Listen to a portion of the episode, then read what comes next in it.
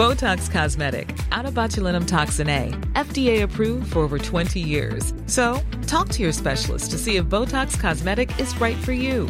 For full prescribing information, including boxed warning, visit BotoxCosmetic.com or call 877-351-0300. Remember to ask for Botox Cosmetic by name. To see for yourself and learn more, visit BotoxCosmetic.com. That's BotoxCosmetic.com. Every week we're going to bring you the story of a moment in Aotearoa's history, which is told by someone who was there when it happened. It's called I Was There When, and we really wanted to make a splash with our first one. So once you hear this next bit of audio, you will understand why we landed on this particular moment in history. Have we got a date, Prime Minister? We got a date, the 14th of July, which we've worked out at Government House as being the appropriate date. That doesn't give you much time to run up to an election, Prime Minister. Doesn't give my opponents much time to run up to an election, does it? Oh, boy. Oh, yeah. That's right. We're taking you back to June the 14th, 1984. That was Robert Muldoon, of course. He was desperate. His government was on the brink after 9 years in power, and he, the visibly drunk Prime Minister, stepped out into the Beehive corridor to a waiting pack of journalists. So on the line now is Jim Greenhuff, who was a TVNZ political reporter in the Beehive the night that it all happened. If you have memories of this, do text them through to us, 2101. Jim, kia ora, welcome to Nights, and thanks so much for coming on. Oh, very nice to be on. Thanks for having me. So you've probably heard that clip, Jim, 100 times, but when you hear those words, what are your first thoughts? Does it transport you back to that time and place? Yes, it does, because it was a really interesting moment in history, I guess. I think Muldoon blamed Marilyn Waring, of course, at the time for triggering that snap election. And if we have time, I'll come up with an alternative theory for that. But it was a very different time. You know, to now. We're going back 40 years, of course, and it was fun hearing your 80s song quiz, which sort of puts it in the right mood. But if you think back, Aotearoa 40 years ago, you know, there were no cell phones, no smartphones. There were only 2 TV channels. It was first past the post electoral system, so we only had, at that stage, 3 parties in government. We had social credit having 2 seats. And as you say, it was a razor-thin majority for Muldoon to govern with. And I just happened to have drawn the short straw, I guess, to be pull the graveyard shift covering Parliament that night. And usually it was dead boring. You'd sit there and nothing would happen. But there was something sort of in the air that evening. You could tell something was going down. And when he came out and The clip you just played was actually the sort of the second round. Right. The first time it came out, we didn't have any film crews there.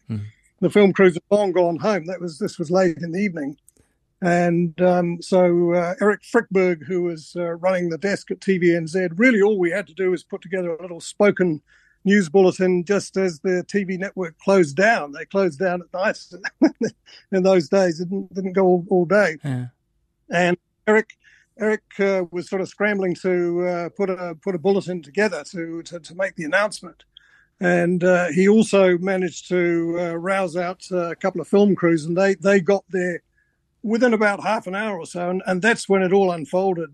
He came out, and obviously he'd been drinking. You know, it was so it was clear. It was clear, was it, that he was of less than sound mind. He was known to be. I think they used the term tired and emotional quite a lot of the time. Right.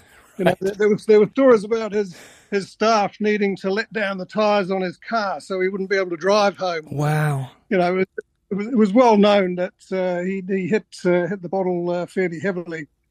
But that night, and I think by the time we got him on camera, he'd been up to Government House. He'd come back. And he'd had time to sort of sober up a little bit. Wow. So that was actually the first run through. It was even wilder than that.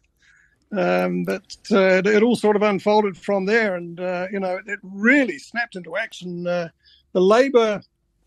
Labor Party, most of the Labor Party guys had been at a function at Government House, and they all sort of scrambled back because it's a very, very short time to sort of put together an election campaign and run up to a general election, as Dick Griffin put it so succinctly. And, we had David Lange and Jeffrey Palmer were there in their monkey suits, and the black ties, having just come back from the Government House function. And, there was to and fro, and it was a very, I can't remember what time we got to bed that night, but, the next day it was just full on for everybody. Was this the decision to call that snap election? I mean, what is your sense that was actually the decision that had been arrived at, or was it the booze that was talking? Is it an idea that maybe just popped into the head in the moment and then came out through the mouth, and once it's out, you can't unring that bell? That's pretty much it. Rob Muldoon really was a modern dictator. He dominated his cabinet. The cabinet dominated the caucus. And, of course, because they had the majority, they dominated Parliament. So it really came – he had a huge strength of personality. He just, bent people to his will. And I'm pretty sure that was his decision. There was a lovely cartoon that Tom Scott did that appeared in the Dominion – what was the Dominion now? The Post, the next morning, with Muldoon sort of sitting bolt upright in bed, lying with Thea lying next to him, saying, "I didn't mention something about a snap election last night, dear, did I?" But I think there was probably a little bit of that may have gone through his mind when he finally sobered up. He said, "Whoops, what have I done? Is this going to work?" Mind you, really, National shouldn't have won in 1981, three years earlier. The only reason they won was the total anarchy that came with the Springbok tour. Right. And somehow he managed to use that to his advantage to win enough electorate seats to just scrape back in. But, National had really run its course. I don't think they had a dog show of winning anyway, whatever time they'd gone, and maybe he thought if he tried to catch Labour off guard, they'd be able to swing it. Now, that question about not giving him much time, was that you who asked that? No, that was Dick Griffin, who was the RNZ parliamentary reporter at the time. And yeah, I did fire a few questions. I can't remember exactly what they were, but those are the classic lines. Those are the ones that have gone down in history. Yeah. And I mean, the response to it, "Doesn't give my opponent much time either, does it?"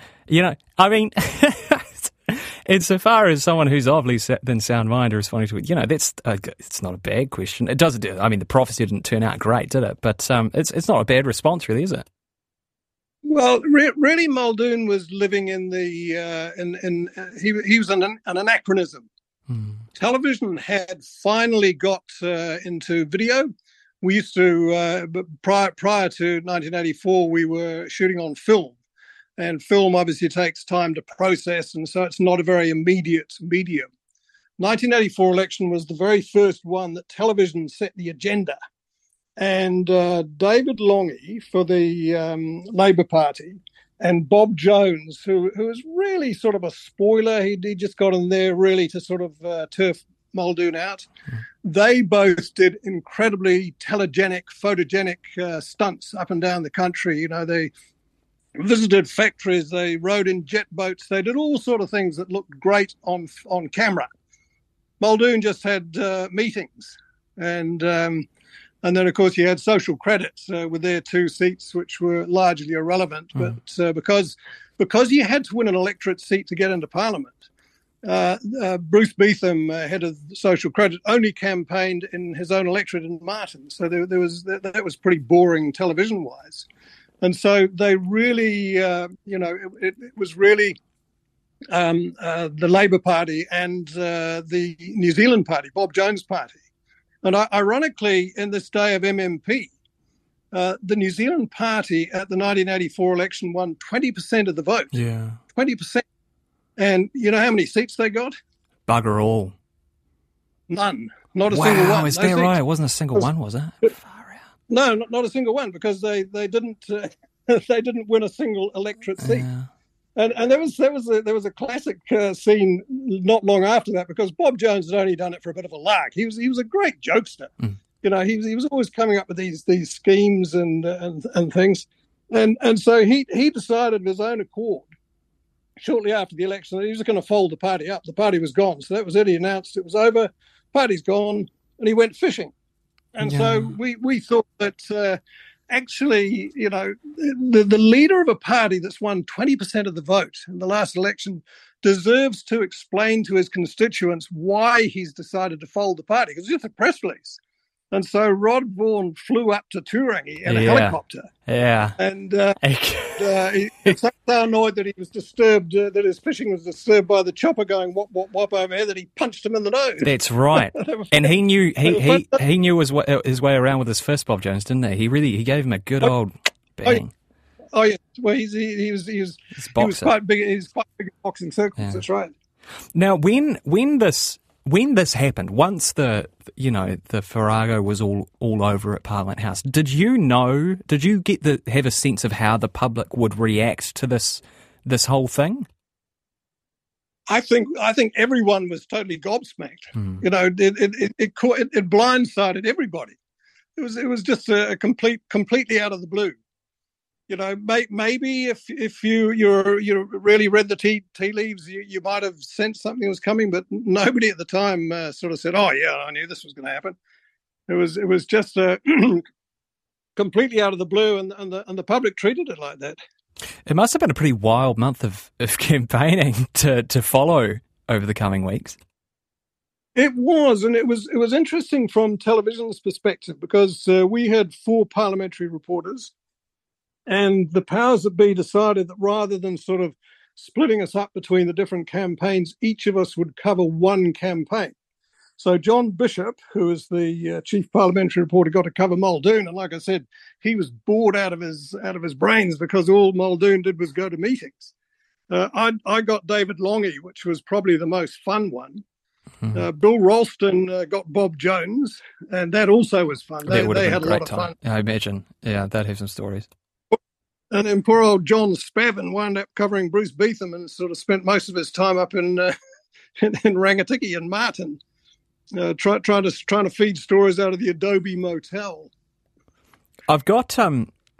I've got quite a few texts coming through in the vein of, you know, the worst thing about this election is that it paved the way for. You know, Ruth and Asia, Roger Douglas and Ruth Richardson, and that it was, you know, I've got several texts in here along those lines. I mean, how do you reflect on the fallout from this election? Well, it was a most peculiar thing, because the National Party was meant to be right-wing, the Labour is left-wing. But you had in Rob Muldoon and the National Government at the time, one of the most socialist setups in the world. We were probably the most regulated country in the OECD. There were crazy regulations. Yeah. You know, shops had to be closed. You know, at 5 o'clock or 6 o'clock. Nobody allowed to be open on the weekend. Single import licenses for cars in the '80s, weren't there? That's right. All sorts of stuff. And you know, we'd had a price and wage freeze to try and. Control inflation, and all sorts of crazy stuff went on, and the dollar was just losing value. The country was in a real mess, and you know, I don't know if you remember, right after the election, David Lange said, "Right, we want to devalue the dollar by I think it was 20%," and Muldoon said, "No." That's and right, yeah. You know, by convention, an incoming prime minister, an incoming government, their wishes must be enacted by the caretaker prime minister. And Muldoon held out for about a week, and there were millions and millions, might even have been billions of dollars that just flew out of New Zealand to come back when the dollar was devalued, worth a whole lot more. You know, it almost bankrupted us. And so, yeah, it was really strange that the Labour government, I mean, Roger Roger Douglas obviously went on in later life to become, you know, to join a much more right-wing party. Mm-hmm. But at the time, it just seemed like the whole thing needed to be reformed. And, you know, that's what they did. They went at it with hammer and tongs. And it was very, very painful for a lot of people. This event, it's probably fair to say that, you know, in the fullness of time, that this is the event that Robert Muldoon is probably most remembered for broadly by the broad swathe of the population. I think, I don't know, maybe you disagree, but yeah. I would certainly say that. But, you know, I've just got a text in. This is neither here nor there, but I've just got a text in. I don't remember the snap election, the text reads, but I had to prepare Rob Muldoon's fishnets and garter belt every night before he went on stage in the Rocky Horror Picture Show. You know, he was an interesting guy, wasn't he? In some ways, you know. And so my question is, you know, do you think it's fair that this is the thing that this interesting, polarising man is best remembered for? Well, I mean, it's just the way it is, yeah, because it was so dramatic. I actually think Muldoon did the country a lot of damage, but I believe he always felt that he had the country's best interests at heart. Mm. There was never the slightest whiff of corruption about him. He never did anything that was sort of, you know, for his benefit. He genuinely believed that what he was doing, the regulations he was putting in place, you know, all the shenanigans was in the country's best interest. And I just think he was so dictatorial that I just think he sort of lost touch with reality, and he lost touch with the members of his cabinet who should have been able to help him find a better course. Mm. You know, you talk about cabinet collective responsibility. That it's not just the Prime Minister. I mean, you know, it amused me the terrible things that have been said about Jacinda Ardern. You know, everything's blamed on Jacinda. It's not just Jacinda; it's the whole cabinet. Mm. You know, she was the Prime Minister, and it was her face that made the announcements. But those announcements are taken around a cabinet table, and though I've never sat around one of the cabinet tables, I would truly believe that most governments, all the ministers are having an input. That's why they've been chosen as ministers, because they, you know, and they hash these things out. They make reasoned decisions. Mm. I've heard many times that Muldoon was so dictatorial in cabinet that, you know, he would say to other cabinet ministers, right, this is how it's going to be, and if anyone would query his decisions, he'd say, what don't you understand about it? Let me explain it to you again. Right. You know, he was a bully. Mm. It's a fascinating. He was a bully who genuinely believed that he had the best interests of the country at heart. He did mellow considerably after he was tossed out. You know, the Rocky Horror Picture Show was great. That was just fantastic. I can imagine you would have to mellow after an experience like that. Jeff, we're out of time, but that was delightful, and you know, I'm sure that you have some more fantastic stories from that really interesting decade. So maybe we'll get you back later on in the year. Thanks so much for coming on. Really appreciate it. It's been a pleasure. That was Jeff Greenhuff. What a story! What a moment to be around. Head over to Hulu this March, where our new shows and movies will keep you streaming all month long. Catch the acclaimed movie All of Us Strangers, starring Paul Mescal and Andrew Scott. Stream the new Hulu original limited series We Were the Lucky Ones with Joey King and Logan Lerman. And don't forget about Grey's Anatomy. Every Grey's episode ever is now streaming on Hulu. So, what are you waiting for? Go stream something new on Hulu.